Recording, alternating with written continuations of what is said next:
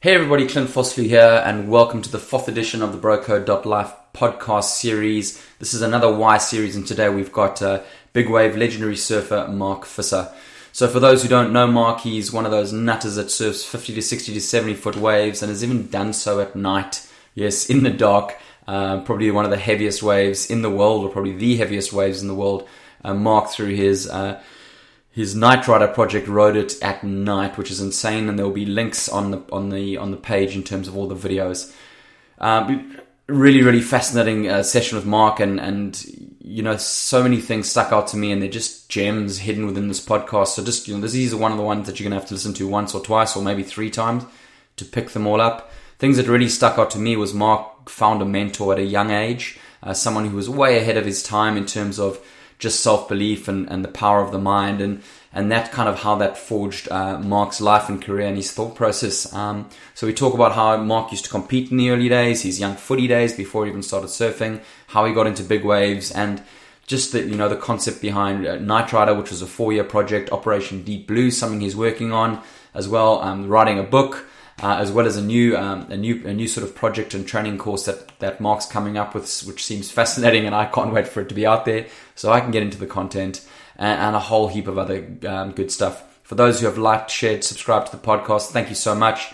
Keep spreading the word. Um, it really feels from my side momentum's picking up around this, so please get in touch with as many people as you can. So uh, strap in, enjoy, and I hope you love it. Bye.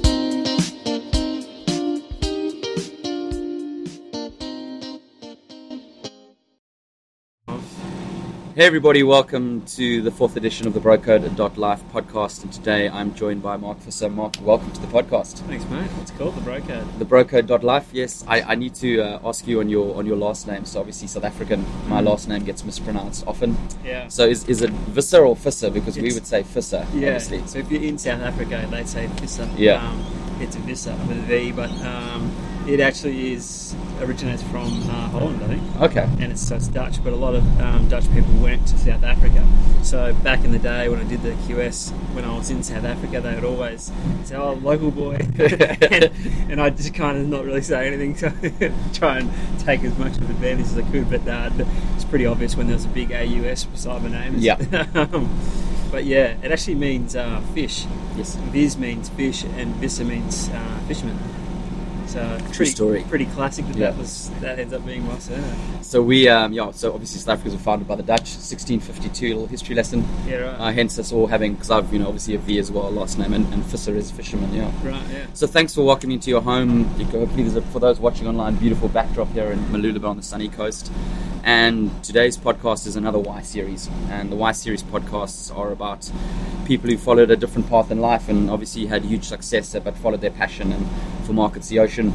Um, and we just, just you know, the idea of today is how how sort of Mark's forged his career and what he's done, and some pretty pretty cool stuff um, along the way. So from the early days. I mean, w- when did you find the sea? When did you find the ocean? I know, and, you know, I've listened to some of your past interviews. There's a, a fear of swimming or drowning, Yeah. which, which which confuses me a bit. Yeah. So, so how did it all start?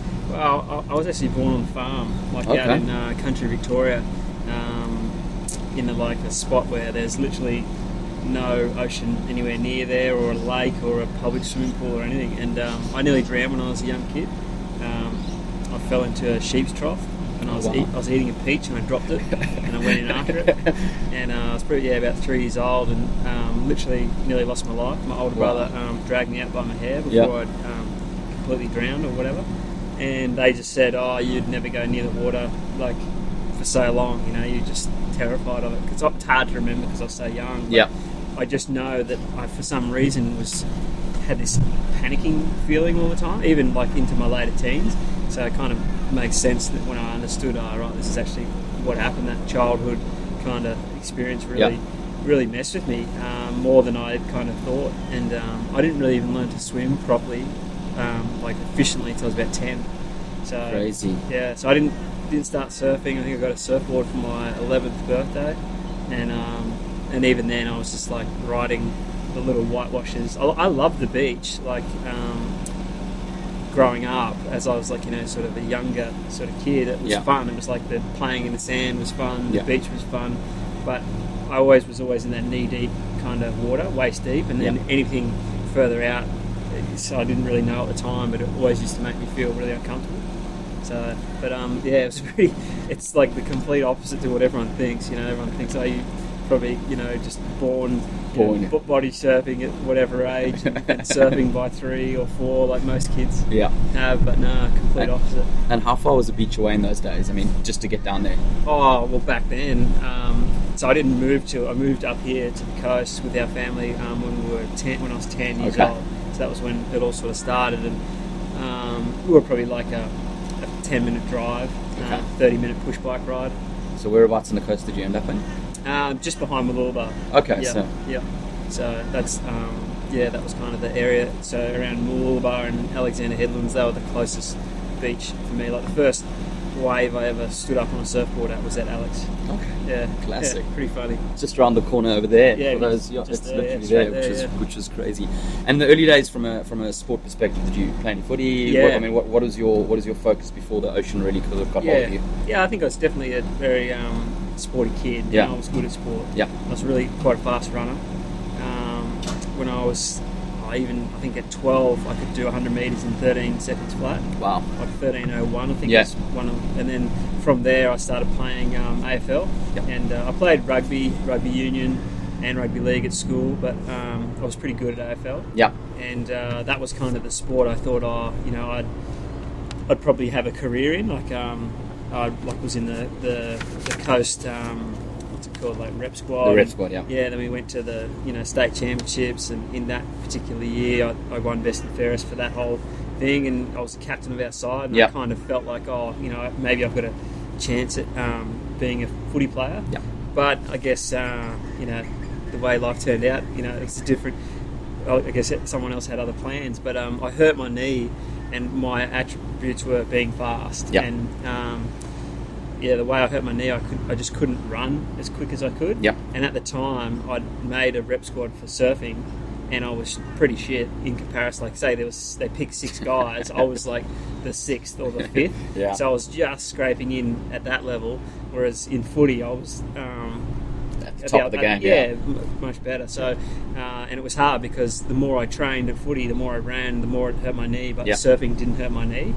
And um, up here in Queensland, it was sort of just before the Brisbane Lions um, AFL team dominated and won those three grand finals. So prior to that, there was just no real um, interest up here. Like Yeah.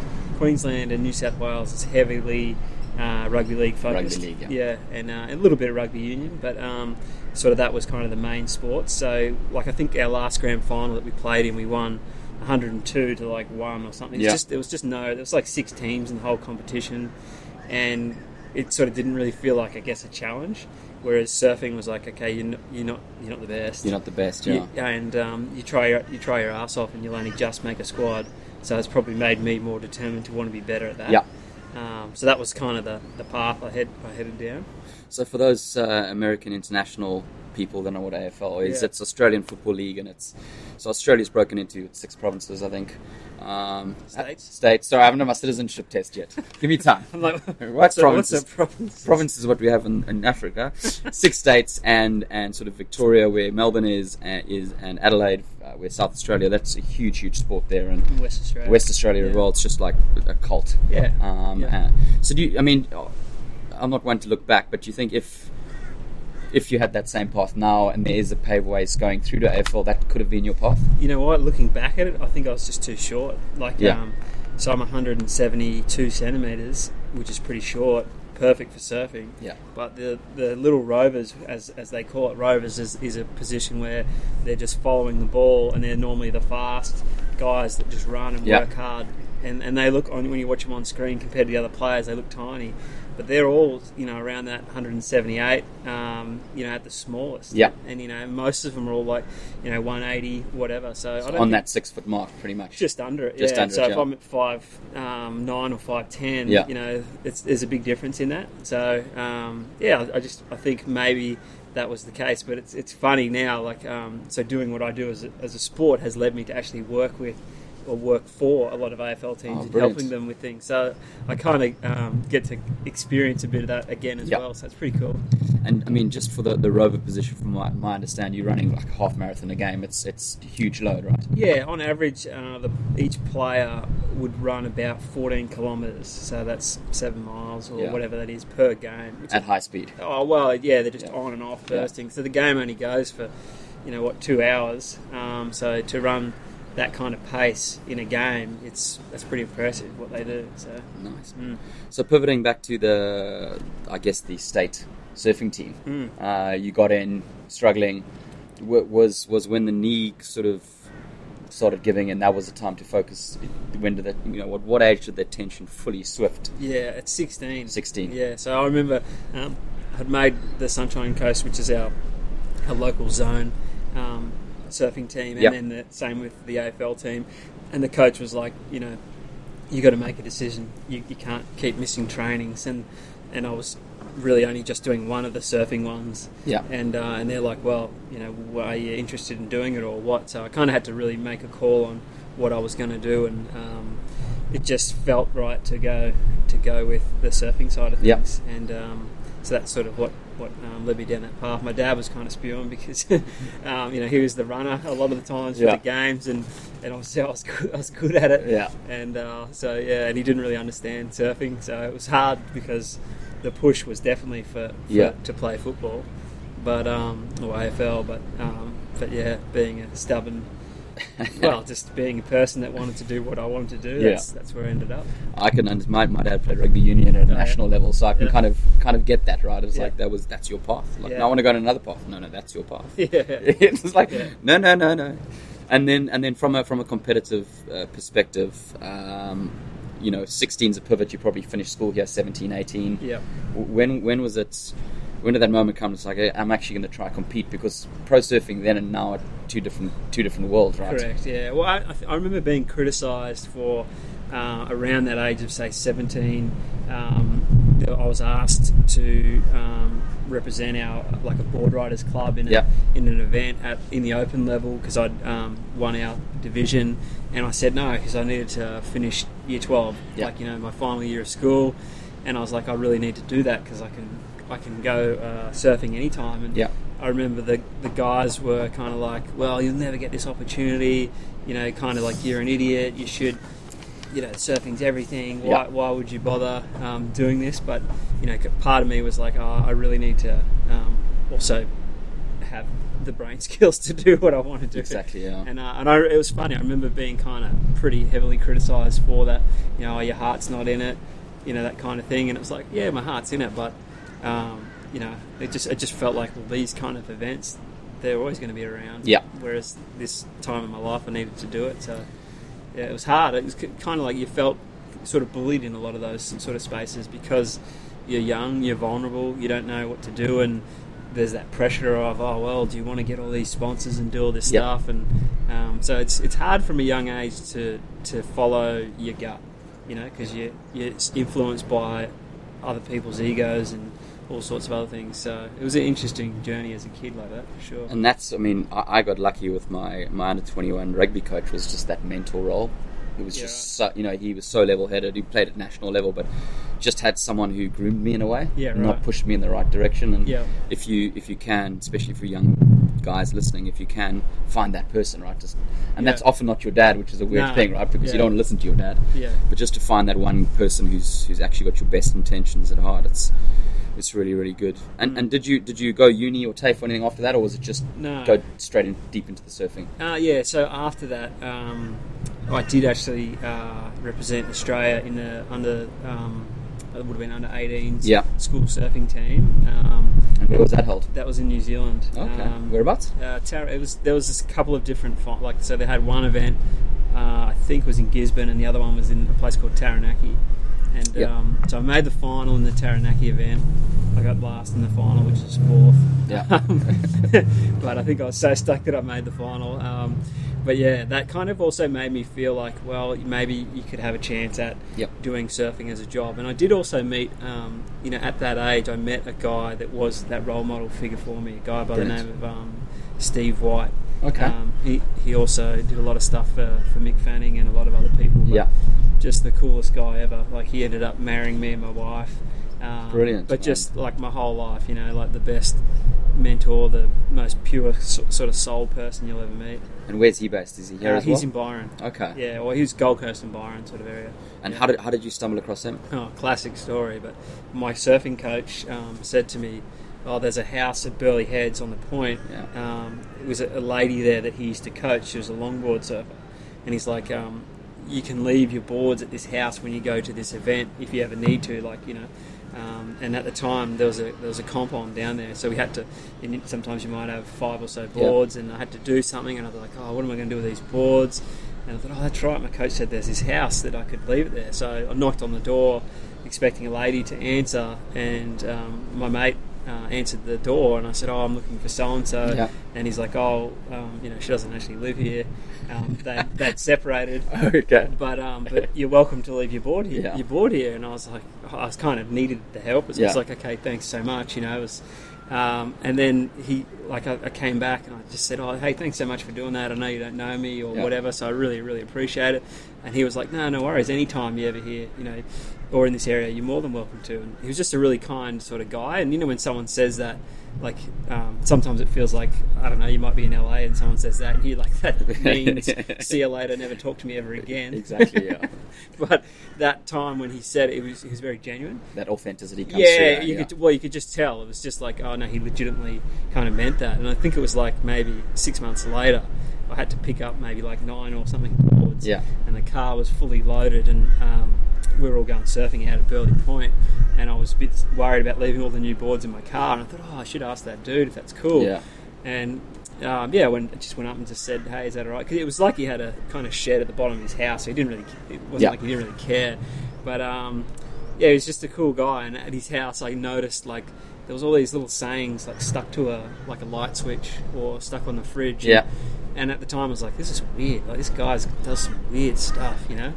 But he was really he was kind of way ahead of his time, you know. But that's the thing, because that now, you know, I guess, you know, the motivational part Yeah. of the thing, but, But this was way yeah, before exactly. any of that stuff. And like you know, like now everyone's like, "Oh, the secret. Have you got your vision board?" Yeah. But it's just like um, you know, this is like yeah, Yeah. twenty years ago. That's awesome. Yeah. And then how, how did your sort of less than- mentoring relationship, was it just a friendship that just blossomed? um, you know what? I kind of just said to him, I said, oh, what does all this weird stuff mean, you know? and he was like, um, well, this means this. And he kind of, he was probably looking at me with a smirk on, on his face. You know, I'm like 18. He would have been possibly 40, Yeah. maybe 40. And he was the fittest human I'd ever seen. He was actually, he played for the Canterbury Bulldogs in the rugby league. Yeah. And he was a business guy. That was his profession after football. But he was, I remember thinking that guy was the rippedest human I'd ever seen. At 40. And, well, just he was Yeah. just he was just so fit, and I was like, wow, I'd love to be that fit when I'm his age. But Yeah. he was always so happy, and it was just something I noticed about him. Like he was just he was like this guy that was just beaming with light. Yeah. you could just feel it when he you go, oh wow, this dude's just there's something about him. He's really spe- he's, he's just a special kind of guy. And I just kept saying, oh, what's all this stuff mean, you know? And he sort of said, oh. Well, he kind of like said, "I'll give you like a, a book about one section of it, and have, Yeah. a, have a look at that, and if when you read that, or when it was like some tapes, I think you know Yeah. that's how old it was. It was literally the tape cassette things that he gave me. And, and was that, I mean, was that sort of, I guess, the early Tony Robbins-ish kind of stuff? Oh, it was before him. Oh, it was wow. like a guy called Brian Tracy or someone like the psychology of achievement was the Yeah. I think was the first thing he gave to me and and it was old for him too. Like it must have been something that he had when he was younger. And I, like I don't, I remember trying to struggle to find a tape player to Yeah. play it. And, uh, so um, I remember, I think I even got it converted. I paid someone to convert it to a di- uh, CD. CD, yeah. because that's what it was then. That's And then- awesome. So I listened to it over and over and over again to the point where then I, and I took notes on it and like they were however many hours those things. Yeah. And, and I just went, I just want to understand this like better than anything. And and then once I fully had probably listened to the thing maybe like eighteen times, um, he it was I said to him, okay, I understand this now. And then I went and talked to him, and it could have been like six months later. Yeah. And then he said, okay, cool, well, have a look at this one. And then I was like, okay, so then go back, go through it all again. But he was kind of in a way just testing me, like you know, like how, how bad do you really want to ask these questions? Yeah. you, you know what I mean? Yeah. Because um, anyone can ask questions, but will you follow through? Yeah. you know. And so when he saw that I was, he was just like, wow, this kid's actually committed and putting it into like practice. Yeah. you know. And uh, and then I think for him, it was like it was probably great for him to see that he could actually say something and someone would do it, and he could see the change. Yeah. Um, so my mentality was, you know, at the time I was hanging out with the cool kids, and then it was like, yeah, well, well actually these guys are dickheads, Yeah. you know. So that was a real like, okay, why would I want to do that? Just because, you know, that they might be the who's who of surfing at the moment, but they're actually not nice people. Yeah. You know, that's when I started to see everything from a totally different perspective. That's I mean that resonates so much with me, and you know the program I've put together. A lot of guys, when you start to get that spiritual awareness and understand, you know, true authenticity, Mm. when you start looking at who you surround yourself with, you end up with a completely different crew. Right? That's right, yeah. Because because all the you know, especially with social media these days, don't get me started, but all the glitz and glamour, right? It means Mm. Yeah. nothing. Yeah. And, and and if you, and I mean to have that gift at such an early age is awesome. Well, and, and I remember just thinking like, like, I was like, oh, I'm kind of late to the game, you know. Like, No, no, no. but but I, I, I went, you know, like hard. But then it was hard too because you're, s- you're everything you know is like flipped on its head. Yeah. and you're so vulnerable. Like you're so out of your comfort zone. Yeah. and to try and put these things into practice that seem like um, that no one else could make sense of. But the reality was, no one else in that space you're in. Exactly You know, right, but once yeah. you went out, it's like everyone else actually totally understands that and supports, you know, that way of thinking, and and it changed everything for me. Like, That's awesome. And people around that I was around, oh, now you think you're too cool. It's like, no, n- now I'm just not going to be a dickhead. Yeah. You know, now I'm not just going to treat people like shit. Uh, or now I'm not going to be disrespectful to myself. Yeah. You know, so when you start to understand all this stuff, it's just like, wow, it, just, it changes everything. And your level of um, happiness is changes too because you're not you're not um, being di- like you're not dictated by other people. Like you know, when you're in the, when you're so vulnerable, if someone else says something, you're basing your life around what that is Yeah. said or isn't said. You know, like it's a saying like praise and blame is all the same. Like, oh yeah, you're awesome. Okay, cool. I can feel good. Oh, you shit. Oh, now I feel bad.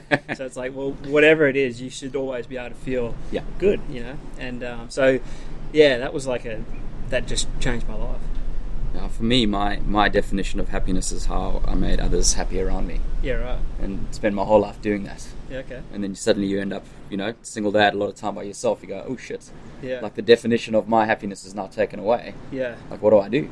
yeah. It's time to make me happy. And it's like, That's what I was going "Oh." to say when you said that. I kind of thought, shouldn't you be looking? but you Yeah, got there. but, but, you know, you're Yeah. exactly right. You Yeah. know, but it's it's if you if you for me served other people and suddenly you have to look within. It's like Yeah. pretty, as you said, vulnerable and confrontate. Yeah. Because I didn't know what to do. Yeah. I had no idea how to look after myself. And at first, it seemed selfish to go, "Oh, what? I should um, make sure I'm happy first. But in reality, it's it's impossible to like.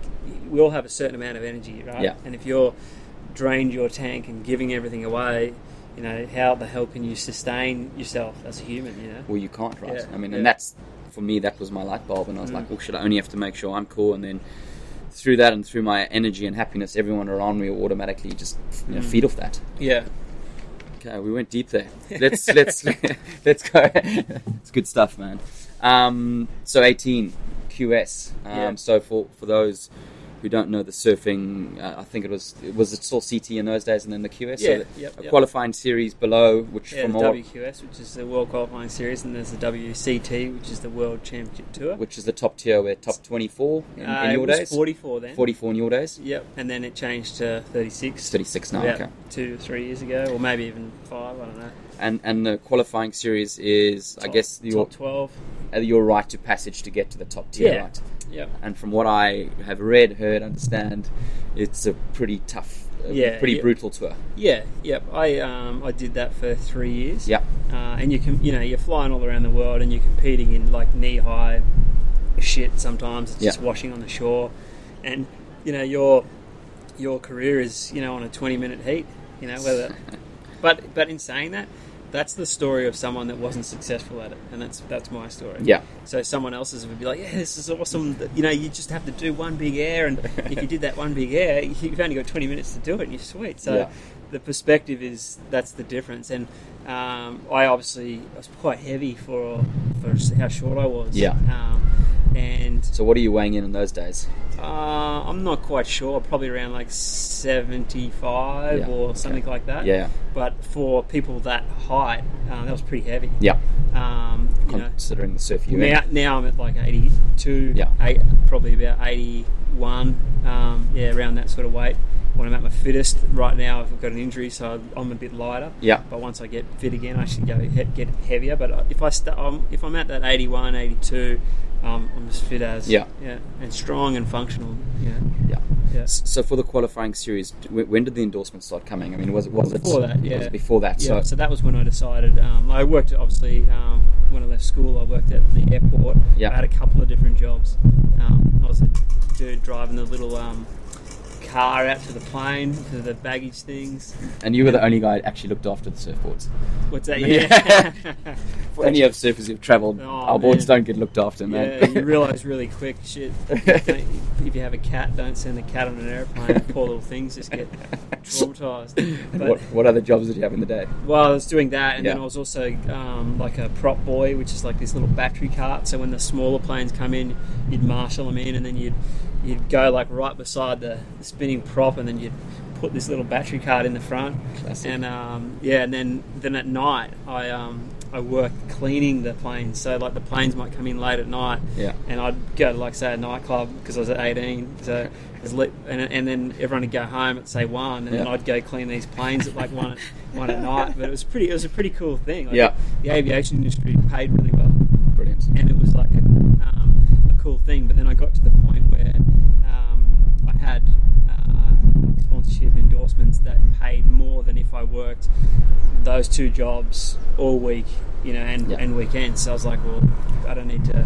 And who, who were your early sponsors in this day? I mean, who- Um, who did you get Cuda picked up Lines by? was my very first sponsor. Sorry, who was that? Cuda Lines. Cuda Lines. Yeah, they made these kind of cool jackets back in the day. Yeah. They were a kind of cool brand, but um, I was I sort of like obviously having parent. It really seemed like back then, and it's probably the truth now too. You know, you get endorsements based on who your parents or your friends know. You know, especially as a young kid. Yeah. You know, they're not just running around. Uh, If your results were through the roof, yes, then maybe that kid, you know, would, would get something. But normally, um, if you were sort of up in the top pack, you had to kind of know someone or have someone sort of get you in. all come through that pedigree, right? Yeah. So if you've got And- that pedigree for us through rugby, it was key. You- Yeah. guys got chosen because their dads were. yeah, or just you know, you're just in the know. And Yeah. so my f- family wasn't. You know, like we were like we didn't. We're not from the beach. We didn't understand that. So there was a comp called um, the Kuda Lions Search for the Stars. It was at Kira, and the highest placed unsponsored surfer got a sponsorship from Kuda Lions. Sweet, So- and that's how you got it. yeah, I think I got uh, knocked in the semis, which was like sixth or something. Yeah. and obviously was the highest um, placed unsponsored surfer, and that's how I got the sponsorship. Brilliant. Yeah, and then um, so from that, um, then it kind of led to you know other things and Yeah. different glass sunglasses, tail pads, all that kind of stuff. Cool. And you stick them all together, and then you've got enough to go to whatever little comps and So from from growing up in the Sunshine Coast, before I want to get back into the QS story, but f- the surf here is pretty pretty average and Yeah. Mm. small. And, and if if for those who have seen, and I put some videos up of the stuff Mark surfs now, it's pretty nuts how coming from here where the surf is just tiny and flat. Mm. Your first surf trip when you when you were young, when you got into it, where where was that? And you know, Yeah. when, when did you get that, that itch and that, that, that passion to travel? Because I mean, it's Yeah. obviously part of the, the surfing culture and what we love to do. yeah. Well, I mean nowadays the kids are like as young as twelve, are getting sent to Hawaii on you know surf programs Yeah. and camps, but back then. Um, the first time I even left the country was for the under 18s, um, you know, In New Zealand. Australian Australian um, squad thing, yeah. Wow. So, and that was the first time I'd ever even needed a part. Like, so I've been s- just in my own little world for that long. Crazy. Um, and nowadays, you know, that's unheard of. Yeah. If someone was remotely trying to make it in surfing, if at 16 they weren't already surfing Hawaii or whatever, that you know that was kind of something that would be pretty key to be pushing them down that path. So um, yeah, I think it was there, and then. Um, the first kind of solid waves I ever remember experiencing was Western Australia. There was Okay. a, an Aussie Titles was at Rottnest Island. Yeah. Um, for a few years in a row, and, uh, and pro junior and stuff like that were, were held there. And I remember shitting myself. It's probably only six foot two, and I remember just going, "Wow, this place has got so much more power." Yeah. You know, you surf a cyclone swell here, and it's probably maybe six foot, and it's probably not really a real six foot. Yeah. Could even you know be a horizontal eight foot, but just fluff burgers in comparison. And you surf a solid six foot day there, and you know about it. You know, Yeah. it's, it's very similar to Hawaii in the power that the waves have in the, in the west, and that was a real like, ooh, it was an eye opener. But it also it triggered a lot of those childhood fears Yeah. um, for me. And I think at that point, as a young man, when you're 18, that's when you really start to get your back up on things and you really want to prove things. Yeah. And that was probably a, str- a really strong turning point for me, not knowing, but subconsciously wanting to prove to that inner child that I wasn't afraid. Uh, and that was a real strong drive to kind of. It was. It felt like footy to me because in footy, I was the little guy, and the little guy always, if you're a rover, you're always at the bottom of the pack Yeah. getting the ball. So you, you, you used- Get smashed. You get used to smash, and you dish out a fair few smashings too. So changing to that sort of bigger, powerful waves, getting throttled underwater, I was kind of. I remember it kind of feeling like footy. Okay, So I had that it's sort of it's okay, but I wasn't really f- that comfortable in the water. Um, but that feeling of dealing with the pounding was sort of like okay, it's like me dealing with the the six foot guy, Yeah. or you know, because that even in the 16s there was these freaks that were like six six, and you know, and you're this little, you're this little, I've got you, yeah. five foot kid, and trying to take these guys on, but you, you would, you know, and uh, and that's just that's just how it sort of worked. But I remember that that feeling was kind of similar, but then obviously the panic was really strong, Sure. because that was then triggering back to being stuck on the bottom of a sheep's trough In the trough, yeah. about to die, you know. so, uh, So, so I mean, I definitely we're going to get into the big, the big wave stuff now and your transition. But for the three years in the QS, I mean, hmm. you obviously at a point in time you've got to say like enough's enough. Mm. Yeah. With with all the with all the sort of mind work that you did with Steve, it was Steve, right? Yeah, yeah, yeah. In the beginning, w- when did it get to the point where you said, "Listen, you know, this is not for me. This is Yeah. not my gig." How, how did that that transition happen? well, it sort of happened in a way because I was what my sponsors at the time were wanting me to do a lot of photo trips. Like Yeah. magazine trips were huge back then. The mags were making the most money. Um, the website stuff didn't exist. Yeah. that was um, you know I remember being on the beach in Hawaii and Andrew Shields, who's a photographer for Surfing Life magazine, said, "Oh, I've got the, this new camera and it doesn't produce film; it's digital." And everyone went, "Oh, that'll never work." You know? Facebook's just a trend, right? Yeah, right. So how the world changed so quickly after, but it was all you know that. So that was the thing. Everyone was it was you're on you're on surf trips. So I was doing the QS, but I was never I never did a full year of just focusing on the QS. I was probably always doing you know um, a, tr- a half-assed thing, and, and the reality was because I probably wasn't you know getting the results. Yeah. So like I always did well in Western Australia.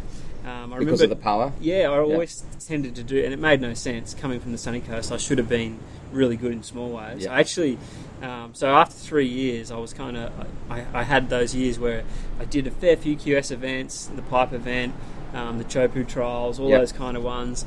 And then um, a lot of magazine trips, but always at the end of the year, you know, I was like, oh, you know, I'm way out of the cut-off zone where you Yeah. need to be to start off in the in the, the, the money round, so to speak.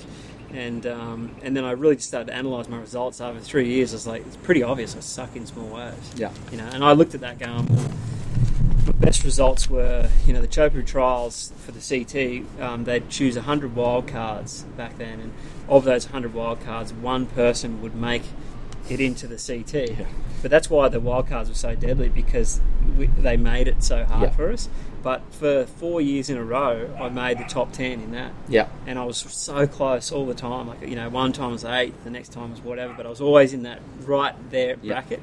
And in Margaret River, I um, the, the Margaret River Pro, I had my best results there, and the Pipe event was where I made the main event um, or main rounds. Yeah. So you you start off with a round of 300 and something, and you get through to the round of 64, Yeah. and then you're exhausted. But then you're like, okay, now it's really now you're in the main It's event. game time, yeah. Yeah. So that was kind of where I had all my best results, and I was like, well, maybe I should just focus on what I'm actually doing well at, you know. So that's what I did. I, re- I thought, well, maybe I should just spend all my energy focusing on bigger waves. Yeah. And um, I was at the U.S. Open in Huntington Beach, and I'd just come back from Durban in South Africa, Yeah. and I was riding the stationary wave at I think it's um, Schlunga or something. Schlunga Rocks, yeah, Yeah, there's yeah. this like stationary wave in this shopping centre. It's so much fun. And uh, I, I, I got flogged on it and I landed awkwardly on my toe and I thought, oh, I kind of jarred it. Yeah. And when I got to Huntington for the next event, um, I, it was just really hard to grovel, like to, to push through on those tiny little waves there. I was really needing my toes and I was Yeah. really needing to push off them, and it just hurt so much. And I saw the physio there, and he's like, dude, you got a broken toe for sure. Um, so, yeah, I, I got knocked out early in that Huntington event. I still, I mean, still tried my, my heart out, but Yeah. um, yeah, it didn't really work out for me. And then I was flying home from that event, and I thought, oh, you know what? I'm over this shit. Yeah. Like, you know, I'm even though I'm injured and I'm not going to do the rest of the European leg or whatever, I'm like I'm just bashing my head against a brick wall. Like I'm not I'm not good enough in this space. I'm not I don't wake up and think, yeah, I can't wait to surf, Surf these little one waves. foot slop. When it's like that, I go Yeah. spearfishing. Yeah. You know, which is not really what someone in that space should be doing. Yeah. Like the other kids would be like frothing out there practicing, and I'd just it just doesn't excite me, you know. Um, so I really realised you need the passion to be able to succeed at it, and I Yeah. didn't have that, and um, and it was probably because I just didn't have the skill to be that you know light footed and Yeah. do the kind of stuff that the kids were doing. I liked getting barreled, or I liked doing a big hack on a big Yeah. wave. Man turns. Yeah, we're trying that. Yeah. So, um, so that's when I just went, all right, I'm going to call my sponsors and Yeah. tell them that, I, that I'm over it. And even though you're going to pay me, I'm actually not going to do the QS anymore, and I'm and I'm sick of it, right? I mean, that's that's an enormous moment, right? That was- because yeah. because you got to put food on the table. I know. Well, th- back then you're, you know, you, I think I was yeah at 19 or whatever, t- and you're living at home still because you're only you're in Australia for four months in a year. Yeah. The rest of the year, just you're away. Like, So yeah. you come home for a week at a time. So it was just a place where you left your stuff. You know. And, and how did your sponsors take it? I mean, what what is Well, this, the this is the funniest thing. Like this is where I really think it was um, fate that Yeah. came in. So I'd made the decision. I was like, you know what, stuff it. I'm going to ring him. I'm going to say that whatever. I'm just not going to do it. I, I want to focus on surfing big waves, and I know that you guys don't want me to do that. So I'll just take it on the chin and find a way. And um, so I'd prepared myself of h- how I was going to tell, you know, the the CEO of that company Yep. and and whatever. And the day before, I was about to ring him. My phone rings and it was him calling me, and I was like, "Oh shit, maybe he's heard," you know. And I was like, "Oh, how you going?" And he's like, "Yeah, good." And I was like, "Yeah, I've been meaning to call you." He said, "Oh, that's good," and it, but it kind of sounded like he didn't really know. yeah And then he said, Look, I know you really love doing the QS and stuff, but the brand's had a change of what it wants to do. And we really actually want to focus more on bigger waves and stuff. And we would rather, and he, he's kind of like wording to me, like, I know you're going to be disappointed. He's like, we would rather you spend more time because we're getting more value out of you Yeah. doing all these photo trips and getting shots in magazines and stuff. It's like we would rather you focus on big waves and bigger surf Yeah. and get us the shots that we need for our marketing than you chasing the QS. And I, he goes, I don't know how you feel about it, but it's just the way the brand's going. And I was just like, whoa, whoa. 'Cause I couldn't even speak. I was like, are you kidding? You know, I was just like, holy shit. Like, I was just about to ring up and say, I quit. Because Like, of I- that, yeah. Because of that. And then he, he calls me the day before to tell me that, no, we're now changing that. And I was just like, fuck. that's that's the, that's the universe speaking. Right Yeah, there. I was just like, holy shit! If there it's was a- amazing. yeah, yeah. and then and then I mean, obviously, because the the, the big wave world tour wasn't a thing back in the No, day. no. Um, Well, Ross Clark Jones was really the only guy that was surfing big waves more than Yeah. normal. You know, like he was kind of the man. He still is, I reckon. He's, He's such a he's nutter, su- right? but he's such a cool guy. Yeah.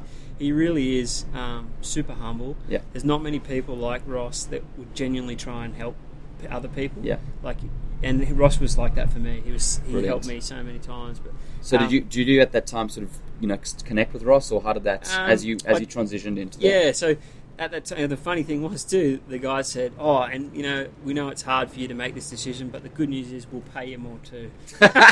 so, so I'm just laughing, It's like, going. uh, let, let me think about that. I'll call you back. Yeah. In my head, I was like, I was ready to quit, and then you guys That's so good, man. like. So it was just the classic thing, and um, so I had a three-year agreement. yeah, And it was like, okay, I'm going to go to every spot there is in the world. Anyone that was, like, I'd been talking with, like, when I compete at the pipe event, I'd Yep. see Jamie Sterling over there, and he Yep. was someone I looked up to.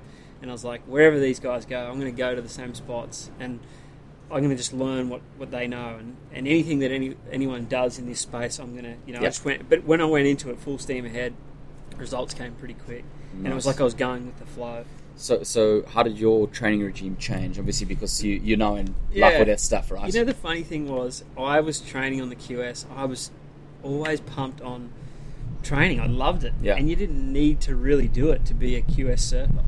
I was always, for some reason, you know, whether it was, it's always ingrained in me, I wanted to do like explosive strength training and all this stuff, and it had no relevance to surfing one foot shit.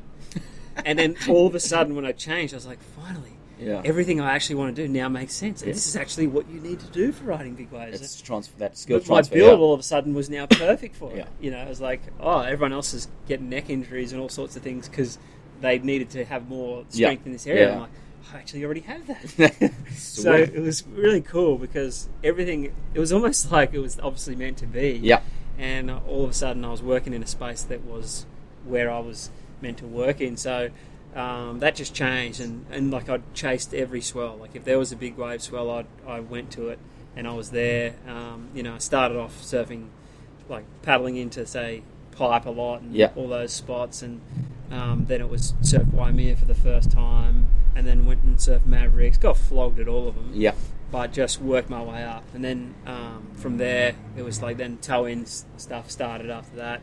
Um, but I remember seeing Ross Clark Jones out at a surf spot, and he was kind of like, "Hey, you're riding a quad. This will kill you um, in these kind of waves." Yeah. You, need, you know. And then the next spot, we were at a contest, and I was riding a three fin, and he's like, "Oh, see, look how much better you're surfing." I told you, like he was really genuinely helpful, yeah. and he was such a cool guy like that. Um, Brilliant. so that was really cool to have that sort of support. So from a, I'm trying to think how many years are we going back now? Probably Well, you know, I think it's- well, I've been probably that's yeah. I'm trying to think, probably fifteen. 15 years ago. I've just so I'm 37 now. Yeah. I turned 37 like two weeks ago. Happy or birthday. Whatever date that Yeah. was. Yeah, the, the 9th of March. But um, yeah. So I think I started just chasing big swells at like 25 Yeah. or something like that. Yeah.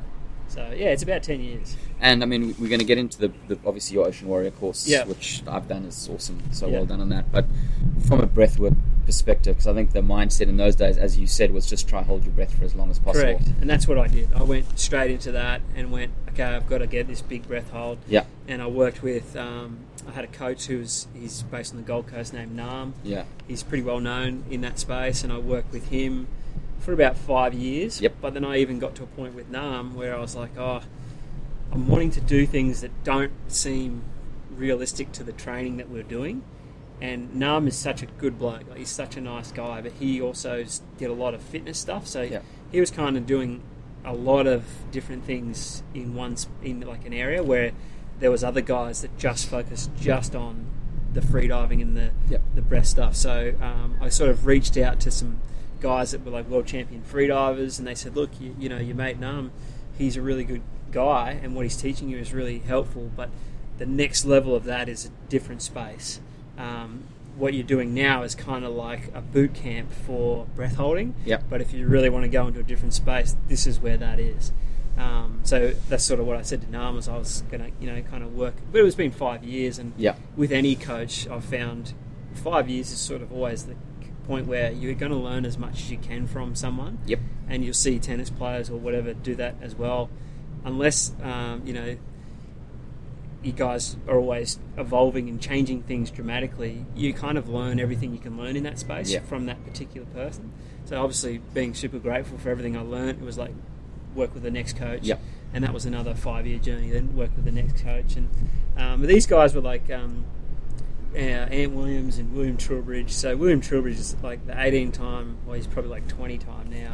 the last of- as of last year, Yeah. he's like the eighteen time world record holder for no fins, no weights, uh, the deepest diving human, and and w- what is that depth? uh, three hundred and something feet. Wow. Yeah, so he's, I think so. Yeah. And what I mean, what is his breath hold going down and up? Oh, I think just to do the whole swim, like Yeah. going down that depth, it- I think it's around like four and a half minutes or something. But they're moving While It- moving, exactly. Yeah, their static holds are all at the eight minute mark. Um, but Wow. he, he was kind of like I was like that guy's the closest thing to a surfer Yeah. because other freedivers. My first freediving coach was Ann Williams.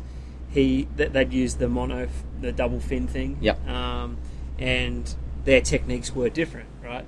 and he's a legend guy too, and super helpful, and helped me so much Yeah. for another five year period. Yep. And then he was like, "Look, I really think you should meet with another coach of mine who helped him." And he's like, "He's in the Bahamas.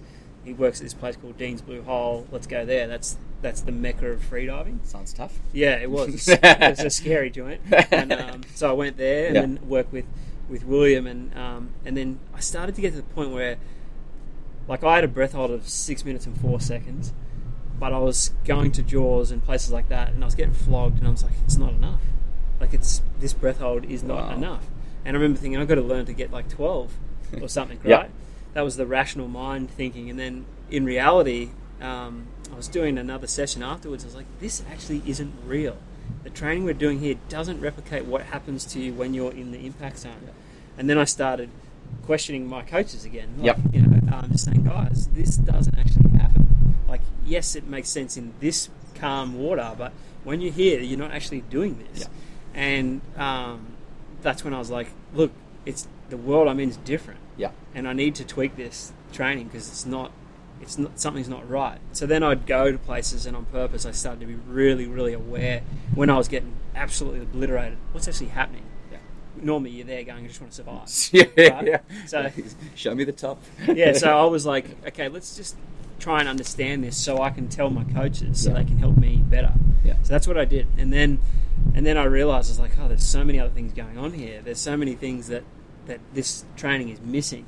And then I started to, just to keep saying, we go do stuff. I was like, no, that's not real. No, that's not real. Yeah. We change it, we tweak it, we change it, we tweak it over and over and, and again. And then even to the point where um, Ant Williams, who's one of the guys in, like, his breath hold is nine minutes or eight minutes or something. Crazy. It's crazy. He rang me and goes, "Oh, what was it? What do you recommend doing this?" And I'm like, "What do you mean? You're asking me?" Yeah. I'm like, "You're the bloody human dolphin." You know?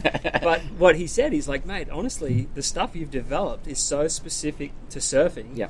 Like, even though like he's he's right now he's in um, somewhere in the snow and they've cut a hole in the ice and he's breaking a world record for the deepest diving human under ice. So he's doing all this crazy shit and he has this super crazy breath hold, but he was like, honestly, you're right. Yeah. It's, What you're saying here is true. This actually is real for surfing. And he was asking me, and I remember hanging up the phone. I go, I never thought. I said to him actually, I was like, I never thought you guys would ask me, Me, what yeah. to do. You know, I'm like the student. And he's like, yeah, but you've tweaked it so much that this is actually so beneficial for that space. It's a Daniel Sun moment, uh, huh? Yeah, it's- possibly. I don't know. But you got to keep your ego in check. So I was just always like, you know, I Whoa. was, yeah, Yeah. I, cou- I couldn't believe that. And then, and then he rang me back. and was like, yeah, I did what you said, and that's exactly right. That is the perfect thing for that. and is that when you decided to productize it in the Ocean Warrior course? That's right. Well, I work for. Um, I started working um, with the top level um, military groups. Like Yep. I was. I had a couple of those boys. Um, they were in the, the Australian SAS, Yeah. and they were helping me on a project that I was working on, for throwing things out of airplanes yeah. and doing. Well, I want to get to that just yeah, now, yeah. Yeah. So they were helping me with that. And then one day I sort of said, we're doing our training um, in the morning before we go to the airport, Yeah. like to, the, to do the other training. Do you guys want to come? And a couple of the guys came and they were like, wow, this is awesome. Can you fly to Western Australia and teach the whole unit? Yep. you know, do a demo for them. I was like, yeah, sure. So next time I was in West Oz, I did did a demo for the, the squadron over there, and then in that squadron, then there were exchange students that were Navy SEAL exchange students, and then and that's how that whole thing kind of just Crazy. happened. Yeah, And that was all just all the breath hold techniques that you use and the, all the pool work, Mm. Yeah, it's more specifically in the about the- diaphragmatic breathing. Uh, it was more about like how to be efficient when you're moving, um, Yeah. because that was what I learned was actually real. So for a soldier, that was real to them too. Yeah. they're not sitting there going, "Wait, bad guys, let me just get my breath, then I'll go down." You know, they're- so they're going to do what they're going to do. Oh, cut. Yeah, Yeah, cut me. yeah, yeah. So that's what happens in the freedive world, Yeah. right? You're prepping, you're getting your Yeah. breath ready. All that shit's just not real, No. you know. And your body's not moving. Whereas what we learn is certain parts of your body burn oxygen faster than others. So when you're doing these certain motions, you're like, far out. We've got to change this, change that.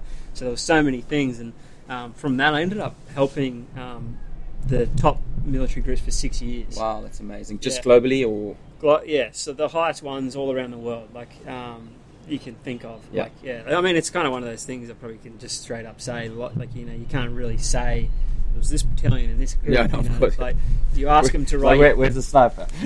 well, you ask them to write you a reference, and it sounds like the most vaguest reference ever. Like the training he helped with was great. It was just so vague that you're like, I can't even use this because Yeah. it was so um, decoded, so to speak, or whatever. That it, it couldn't give away anything that No. you did. So that's fair enough. Fair enough. So I mean, if if you want to uh, punish yourself, Mark uh, does a in the Ocean Warrior course. He's got this uh, exercise just to pu- prove ex- uh, energy burn. Obviously, your legs. what you s- Yeah. I can't remember the number. Yeah. Seventy percent of the burn Yeah. makes you do a breath hold and then do burpees with a breath hold, and it's just brutal. Yeah. First time I did that, I was like, oh my god, I'm gonna die here. Well, that's that's what happened. We went. Well, I can only help. Like, if you're working with those kind of groups, you can only sort of work in that space. Yeah. And that's where I was like, I want to help everyone. So I reached out to Shane Dorian and said, "Mate, I've been training with this program. I think it's pretty awesome. yeah.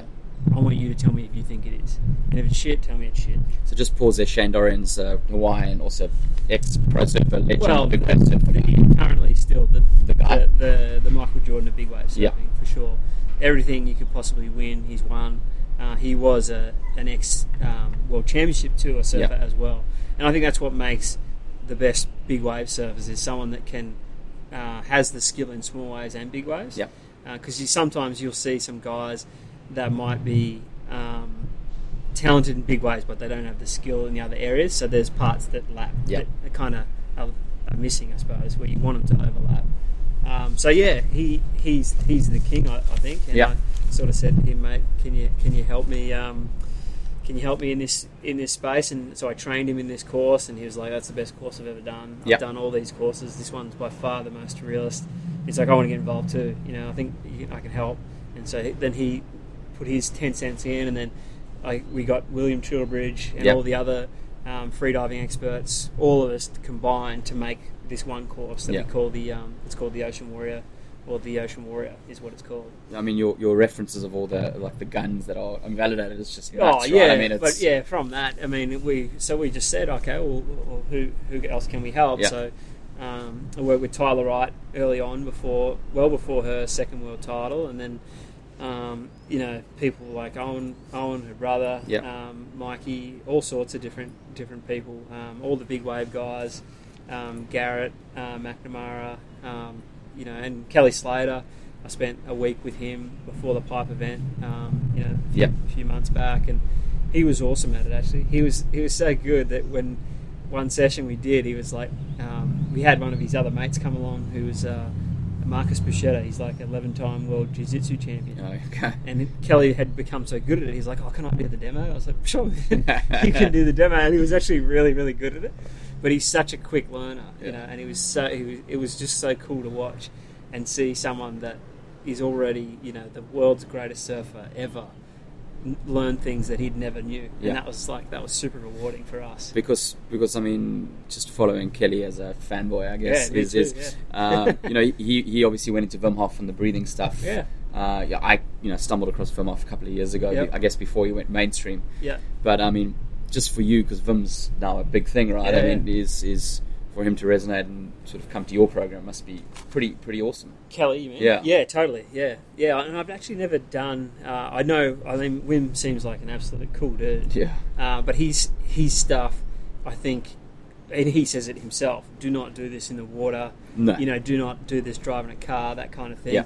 Um, so for me personally, I really only work on exactly what is relevant to the water. Yeah. Um, so um, I train on the land the same breaths that I do in the water because I train on the land to be good in the water. Yeah. So everything I do is based around that. So anyone that kind of comes to me, um, I'm working on setting them up for that space. Yeah, and then it's just it's. You, I mean, you've you've absolutely nailed it. So and we well done again. Just that skill transfer, right? So when you are getting flogged, Yeah. it's just it's which is not a good thing, but Nah, it's just yeah. just had just you know just shut everything down and Yeah. ragdoll it and Yeah.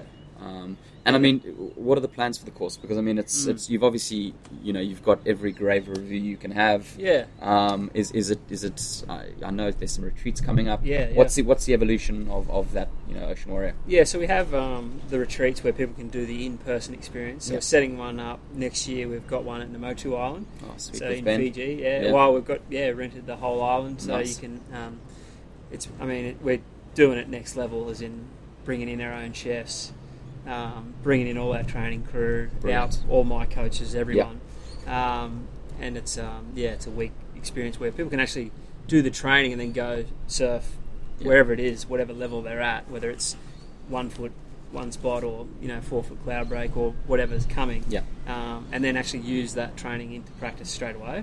But um, from there, the, the actual course itself, I spent a year last year working with this lady in Newwood from you know, from Bali, Yeah. and uh, understanding the breakdown of the mind, like at a much deeper level, and understanding the way the energy works and all that kind of stuff. Where I had uh, monitors hooked up to my head and all these little things, and you're doing all these tests, and I just thought to be um, to help people at a greater level, I need to understand it at Yeah. a greater level. Yeah. So I spent a year working with her Wow. In Bali. uh, yeah, I went back a few Yeah. times, and every week, you know, we were, we were doing stuff, whether it be uh, over the phone, but that was that was really really cool. The stuff I learnt from her, and then you know, I went to all sorts of crazy things out there to kind of really understand what was going on. But we're bringing out a, a new course called the Elite Mindset, Yeah. for the Ocean Warrior course, which is the breakdown of how our minds process fear, and it's it's beyond surfing. Yeah. It's Well, so it's it's not just for people that want to. Yes, it's amazing for all the water exercises, but it's relatable to anything, and that's. Um, so you know, a couple of weeks ago, I was asked to do the preseason training camp for an AFL team. Yeah. Um, and prior to that, I worked for the Richmond Tigers. Um, they won the the, the cup Yeah. uh, two years ago, but this year, I'm working with the Melbourne Demons. Okay. And um, so that was cool. Got that buzz of working with a footy team again. But these guys have nothing to do with the water, right? They're athletes that are on the field. There's no transparency for them needing to be good in the water. But we worked with the Elite Mindset program on them, and um, it was amazing Yeah. just to see the it's the process of how you deal with a task and how and how f- as soon as fear comes in how it blocks the task Yeah. um, and you know their coaching staff so we trained 65 of them so we had And these are top professional well, they're the athletes, highest right? yeah, yeah so the melbourne football club i mean is a huge football club richmond um, afl club they're the same they, you know they've got 100000 um, you know paid members they're Wow. super wealthy organisations. Every player, you know, there's 44 players, and of that, 22 are in the main squad. Um, they're all on, you know, um, big, big sort of money.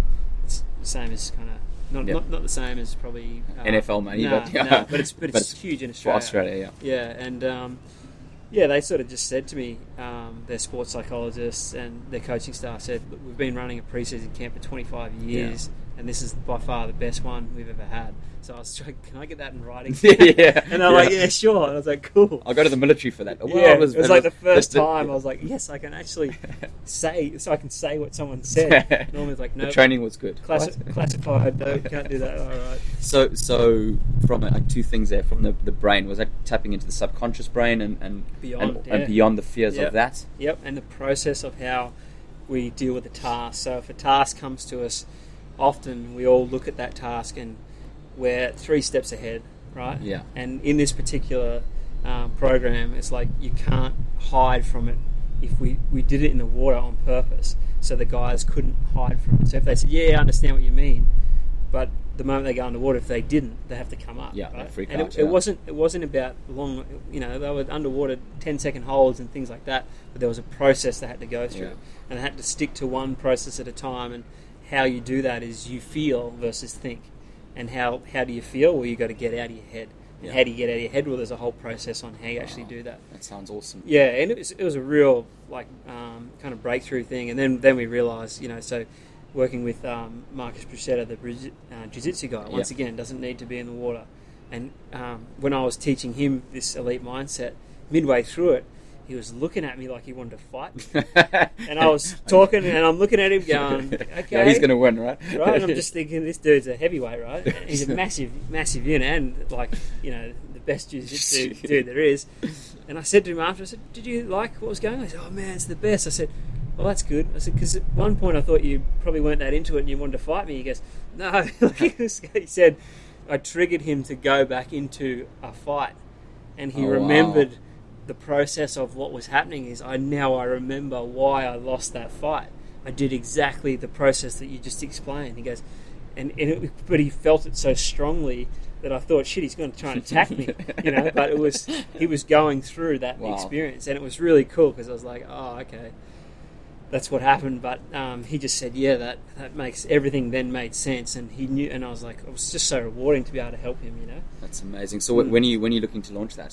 So Um, from a s- similar to online through the the Yeah, I think we'll make it online. To Yeah. it ha- it has to be but- scale. But, me being myself, like you know, we the Ocean Workhorse, it had to be flawless. Yeah. To the point where I went, like, can everyone understand this? We took it to an educational section and said, what are the three types of learning? You know, like it's the, you know the way that people learn, and we had everything done to that course where there's little diagrams that pop up as you're being Yeah. explained things. Yeah. It's, it's next level. And me being a perfectionist, that's the thing I'll struggle with is the course is finished, the online course is finished, filmed, edited. Yeah. But I really want to make sure I go through it and even speak to some of the, the gurus in the other spaces and say, "Ha- is this 100% clear on this? Yeah. Is that, you know, because the people that buy any of our stuff, we want them to go, fuck yeah, that was so awesome That was yeah. yeah, and and have it be something that they can go back to, and just like me, like that little kid that was going through those tapes, it'd be relevant in fifty years' time. Yeah. you know, um, because uh, I get it's frustrating when you see these other things where people are like, oh yeah, do this, this, this, and it's a lot of it's fluff. Yeah. You know, so it's like I just want to make sure it's hundred percent tried and tested, and then when I know it is, that's that's what it, before I released the Ocean Warrior course, that's why I went to Jaws and had someone drop me off in front of waves because I wanted to see did these techniques actually work. Because I was like, I'm not gonna I'm not gonna say or put my name to it Yeah. if it's not legit. You know. So for those who don't know Jaws, it's the scariest wave in the world. Yeah, I'd say so. that, that and Nazare for me. Yeah. yeah, uh, so I had him just. I was like, well, it wasn't the biggest day in the world, but I mean, the sets were still like 50 foot face. Yeah. And when a set came, I was like, yeah, just drop me off in front of it. So um, I jumped off in front of him and I was swimming underwater and I was practicing Yeah. everything that I'd learned. I was like, wow, it's actually, this is awesome. And then someone said to me, oh, well, it's kind of not real because you don't have your board, you know, because you would have paddled in there. I said, okay, great. So I paddled in there And and, just- then I went, oh, with the board, it's cheating, you know, because I got so good at Yeah. how it worked. I was like, oh, this is easier. It pulls me away from the, the, the impact zone. Exactly. Now I can do this and this. And I was like, yeah, I was like, it came to the point where I felt like I was cheating if I had a board with me. It's nuts. So because often, you know, you might snap a leash and Yeah. then you're stuck there. So I Yeah. wanted to know from every angle, was it real? But uh, I think I think definitely this year that um, Elite Mindset course will come out. It's just a matter of how detailed we go. It's already six stages. Yeah. Um, but yeah, I think I really just want to make sure it's broad enough for everyone to, to be able to access, not just people that are wanting it. Because I, I really was able to tap into the part of anyone doing the water course, Yeah. how they could use that. yeah. But then when we when we did it and we started teaching people that had nothing to do with the water, they were like, "Oh, this is the best ever," and I'm like, "Shit, I might really need to make sure I tailor it for everyone, so we can help everyone." because that's something I've, I've struggled with with my course I'm bringing out for the divorced guys, right? Is Yeah. like you, you want to make it perfect and you want to make it so comprehensive. Yeah, And you know, the advice I got was get something out there just for Yeah, guys, like a that's ground right. zero. And now I'm like up to like 103 chapters. But you know Because the as, thing you- is- as you go, and it's like, oh, you need this, you need this, you Yeah. need this. And but a lot of these people, they just get it out there. They're the people that are selling how to sell. And what I find with people that sell how to sell, they make money when you get something out there because you're running it through whatever platform they do. Yeah. Oh, if it failed, now you need my techniques to do the next Yeah. thing. I kind of, I don't know. I've, s- I've been around that a lot. yeah, and I often see that the people that sell how to sell are the only ones that make money in those kind of things. yeah, fair enough. Because you know, so like when there's a guy that's creating the course, like you said, that you're trying to help all these people. Yes, you need to get it out there at some point. Yeah. You know, but um, yeah, I think it's definitely important to make sure that you're happy with it first. Well, Yeah. that's that's why I just keep layering, right? Yeah. Because I'm like, oh, here's a chapter, there's sort of module, here's 10 chapters. Yeah. And every day I have a conversation to another divorced guy. I'm like, oh, shit, I need this, I need this, I But need what you this, I need could this, I do need is you this. could release the first part and say, "Here's the first ten chapters." Yeah. You can get that out there. There now. That's what I'm doing, yeah. yeah and then and then and then say all right cool we're going to have the next lot of chapters um, but yeah I, i've seen some things where people are like yeah just get it out there and the guy that's that's paying that's getting paid to teach how to teach Yeah. so to speak he takes all the money the dude puts a course out there that hasn't really thought about it and Yeah. it's a piece of shit Yeah. and he doesn't make a cent out of it and then he's desperate and then this other dude's like they got him under their wing oh you need me now you know You need so- Facebook advertising. I've got a yeah, course or for you- that. exactly. Or you know, if, if you don't set up an account with us, and I just go, Uh, it's, it's brutal like Yeah. that. So I kind of you feel for those people because I've definitely been in that space. You're like, well, what do you do? But um, probably stubborn enough to go, nah, I'll make sure it's Well, I mean, if you It's- just it's if, if solid. you believe in the content, right? yeah, you got it, yeah, A, it's obviously tricky to get it out once it's Yeah. out and people you can see it and access it. exactly Yeah. right. Yeah. Yeah, Right. So so um, elite mindset. Get that out. It sounds awesome. yeah, yeah, it'd be cool. That sounds epic. So let's pivot all the way back to the WSL Big Wave World Tour. Yeah, right. So as you said, accolades came quickly. Yeah, Got a couple of paddle waves of the years, some seconds on those. yeah, runner Um, ups a lot of times, which is frustrating. but- uh, Eight, I think, by what I Nah, read. three, Three? Yeah, and then I won um, the Big Wave Paddling Award, which was um, probably the better one anyway, because That the other must- ones were tow-in event Yeah. ones, so that was probably more rewarding. So I, I mean, from from those days, the, the I know the tow era started, and there was a Mm. bit of a uh, a fracture in the big wave surfing community, from what I understand. well, it between became uncool because people that couldn't actually surf, like literally mightn't be able to even do a turn on a Yeah. one-foot wave, are going down a thirty-foot wave, like just swinging their arms and going straight and getting obliterated, and it was like. Okay, this isn't surfing, or they try to regulate it. So Yeah. like, okay, everybody, you all got to paddle now, and everyone paddles out there, but the same people just have 10 vests on, they sit in the lineup. They're still going to be out there. Everyone wants to experience things. So Yeah. I guess that was my understanding of probably why it went that way. But it's it's worked out better for me too because unless you have a jet ski in every single location, um, it's hard to be the guy that gets the best waves. Whereas paddling, you got a good chance of that. yeah, yeah, Especially at Jaws, if the right there's 50 people on the right, and you're willing to go left on a big day, no one wants to go left because, like on a smaller day, it's kind of a fluffier sort of way. Yeah. But if you go left on a really big day, that thing just closes out in front of the whole. in front of um, the cliffs there. Yeah, yeah, it's the most brutal spot to be stuck. and I, and I've since you've been stuck there. Oh yeah, yeah, washed all the way around into the thing. But that's the thing, like it's kind of like no one. It's the harder choice, Yeah. but it, the numbers are limited. Then there might be four dudes sitting on the left, and then fifty guys on 50. the right. The right's the better waves, Yeah. better bowlier section. and you're a goofy, right? So it that- being a goofy can't help but go. left. I only, I'm like Zoolander. I can only turn right. yeah, but in saying that, I think my best waves have all definitely been the rights. yeah. Yeah, So let's go to Night Rider. yep. Um, do you want to just tell everybody what that's not? This is not Kit the car. This is a project that you did. Yeah, yeah, just, yeah, yeah. Just, just discuss how that crazy thought even came about and wow, and the whole journey behind that. it was really, and it's the journey that we spoke about. It was, if we just sum it up, it was a kid, me, Yeah. trying to prove to an inner kid that I wasn't afraid anymore. Yeah. I didn't realize it. You know, I, I, I had this. Uh, a friend actually said to me at a charity event one night, he's like, I had this crazy dream that you surf this huge wave at night. And I was like, oh, really? And he's like, yeah, my dad owns these um, push bike lights that Yeah. are waterproof. You should test one out.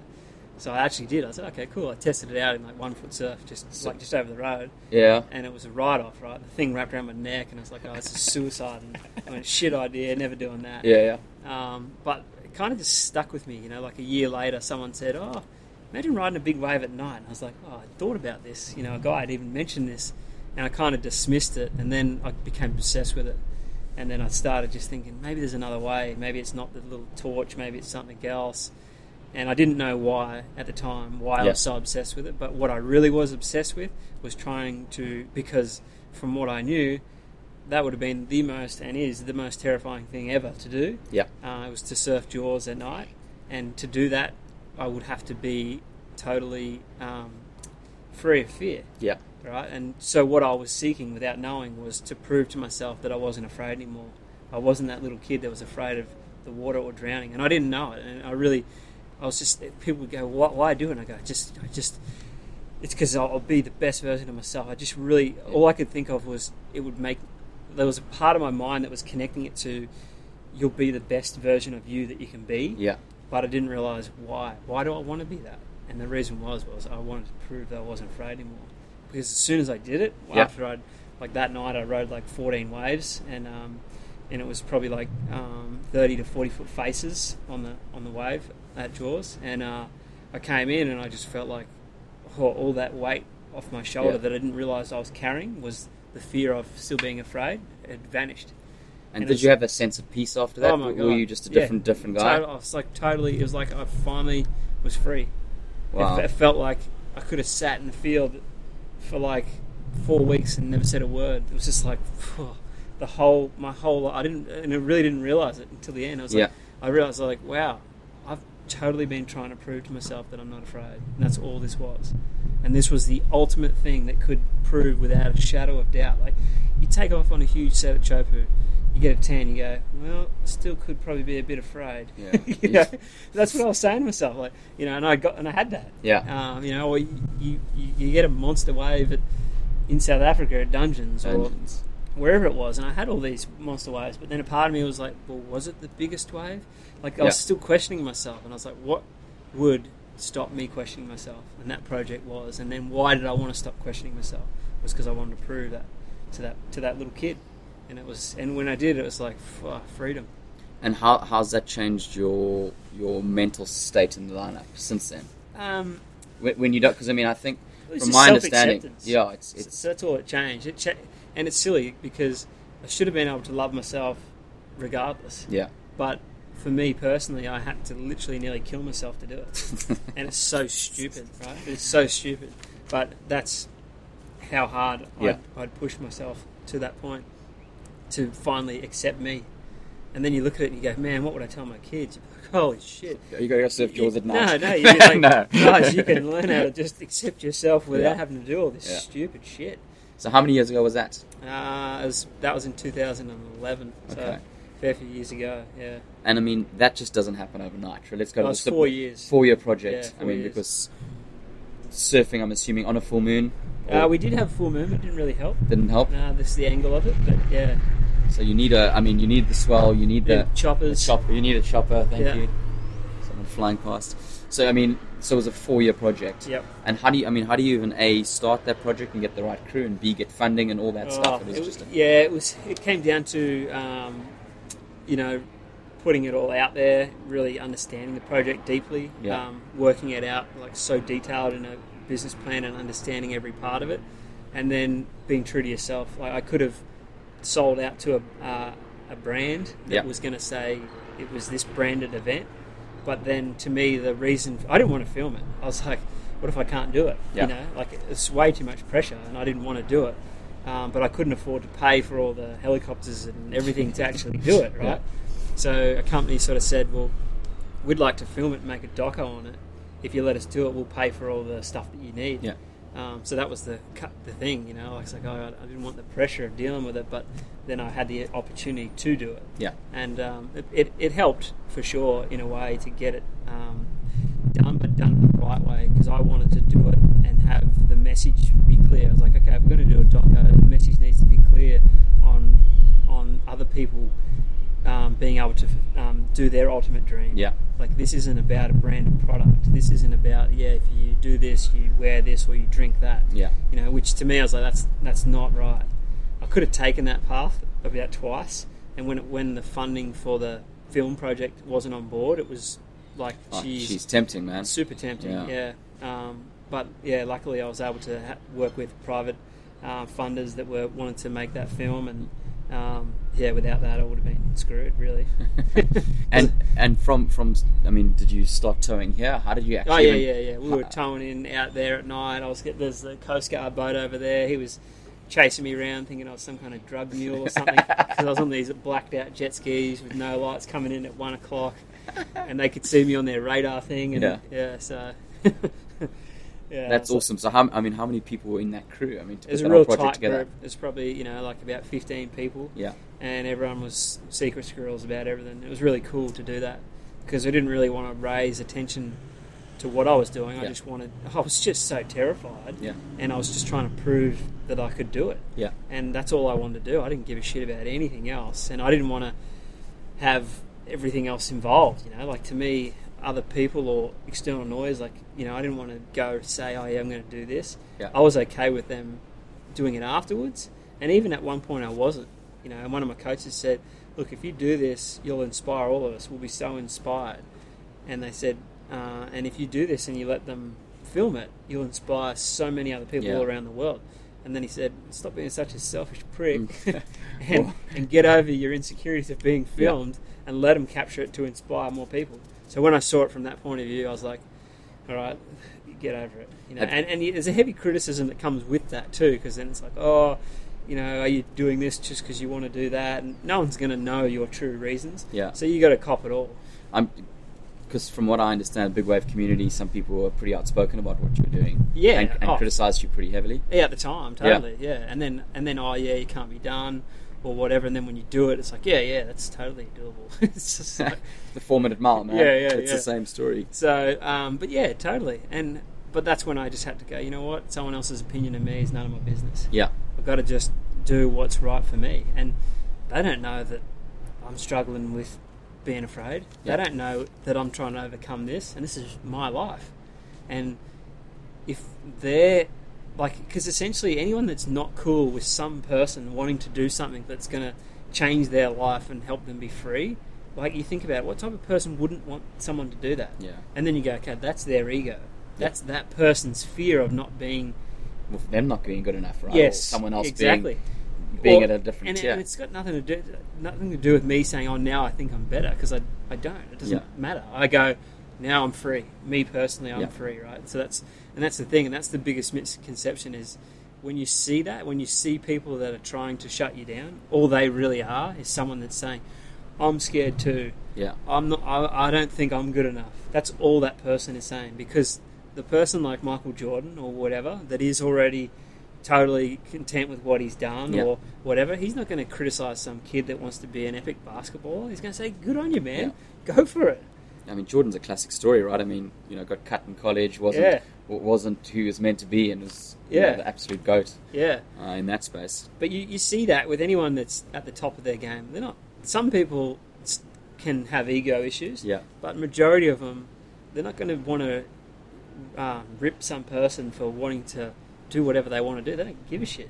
but that'll. I mean, to me, that'll come with time and in a piece. When Yeah. when you when you Yeah, when you I mean, I think all of us are so desperate, and I, I mean, I, my whole life trying to prove myself to people. yeah. But if you just at peace and you just sit, But what you It's realize irrelevant. is you're really trying to prove yourself to you.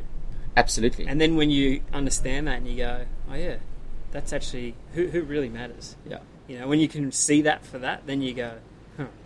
Yeah. It's like you realize really quick. You're like, because at the end of the day, when I when I'm happy, do, does everybody else celebrate with me? Like, no, they're not part of my life. It's me. Yeah. you know. So Yeah. you got to understand that, and then yeah. When you put your head on the pillow after a good day, it's Yeah. it's you and your head, huh? yeah, that's right. And then, but but in saying that, if you can, if what you do inspires other people to be the best version of themselves, Yeah. well, that's even better. You know? I mean, I've I've just you know, as you said, this project of I'm doing's in infancy, but just chatting to guys daily and trying to help people and give them perspective Hmm. and see them that they can come out of the other side. It's just it's like the best thing ever. yeah, It, it's it's uh, it's this bizarre gift that you can you know yeah, help them help them see that for themselves. Let's talk about Operation Deep Blue. Uh, from what I don't know much about it, but it's jet skis getting thrown out of planes and yourself. So, Hmm. what's the concept around that? Well, the biggest thing with that was, I guess, after completing the Night Rider project, that was me climbing my Mount Everest. Yeah, And when you get to the top of your mountain, what you realise is the view's pretty awesome. Yeah. You're like, oh, great, finally. But then you look around and you go, wow, there's other mountain peaks. yeah, You know, and that's that's what Operation Deep Blue is: is a, a realization of wow, if I could achieve something that everyone said was impossible, and I did, yeah, what else could I do? And um, and uh, I guess there's no way to really explain this one other than you could maybe just put a link on the trailer and it explains itself. But yeah, we found a wave out in the middle of nowhere, and the only way to get there in time is to jump out of a plane and parachute the jet skis in and everything. Because we're like, oh, let's just take a boat. That's obvious, but so far Takes from too land long to get was there. four days and nights, and you could leave, and then two days into it, the condi- like the conditions had changed, Yeah. and you just keep coming back. So I was like, how could we get there within two days? And flying a plane was the was the only option Crazy. to really do that. So yeah, that's that's a project I'm working on um, right now. Have been working on it for a while. It had a few issues with um, greedy producers and stuff Yeah. like that, but the right ones are all um, Nice. coming in, and it's all uh, sorting itself out. And then yeah, and then after that, um, I kind of just I just worked on a book too. yeah. You released yeah. end of last year. Yep, um, with a company called Hay House, Yep. which is a big sort of inspirational book company, and that's really about that night rider journey and the exact steps and the exact process that I went through and um, how I dealt with it, and um, really just help other people deal with the same thing, whether their thing is you know becoming a successful real estate agent, Right. lawyer, teacher, whatever that is, it's the same principle. So, so that's what I sort of released that book for is just to give people the same things that I went through all the different coaches, Yeah. sports psychs, um, business coaches, because there was a large business element yeah, to it. sure. Um, how to help them and give them the best, you know, chance to kind of chip in and say, "I'll see if any of that's relevant for, for what they're doing." And, and how was it to write a book? You obviously don't sit still very well. nah, So nah, I had to do a lot of it by uh, like voice yeah, like you know, like Just t- dictate. thr- three-hour dictations at a Yeah. time, and then go through have a um, have someone work with me to draft it up, then read it, and then go, yeah, no, that's kind of drifting off topic. It was more this, Yeah. and so that was a year, a year process. wow, Yeah. crazy. So- well done on nutting that up. I know we're conscious of time. Yeah, Um, so thanks so much. Really, it's no been worries, man. awesome conversation and thanks for supporting me. Where can people find you besides in the ocean? I mean, where, where's the best place? Um, like yeah, if, I mean, if you wanted to come to one of the Ocean Warrior Yep. courses, the course is Ocean Warrior, the Ocean Warrior. I'll, I'll put links up in the show notes Okay, for everything. And um, I guess yes, that's pretty. I don't, I don't know. That's pretty much I've it. Never, I'm never really in one spot, but um, if, yeah, I guess. MarkFisser.net, is it? yeah, yeah, that's right. I've got a website. Yes. Ah, yeah, I'm the tech guy. yeah, right? yeah. And There's, yeah, uh, social media things as well.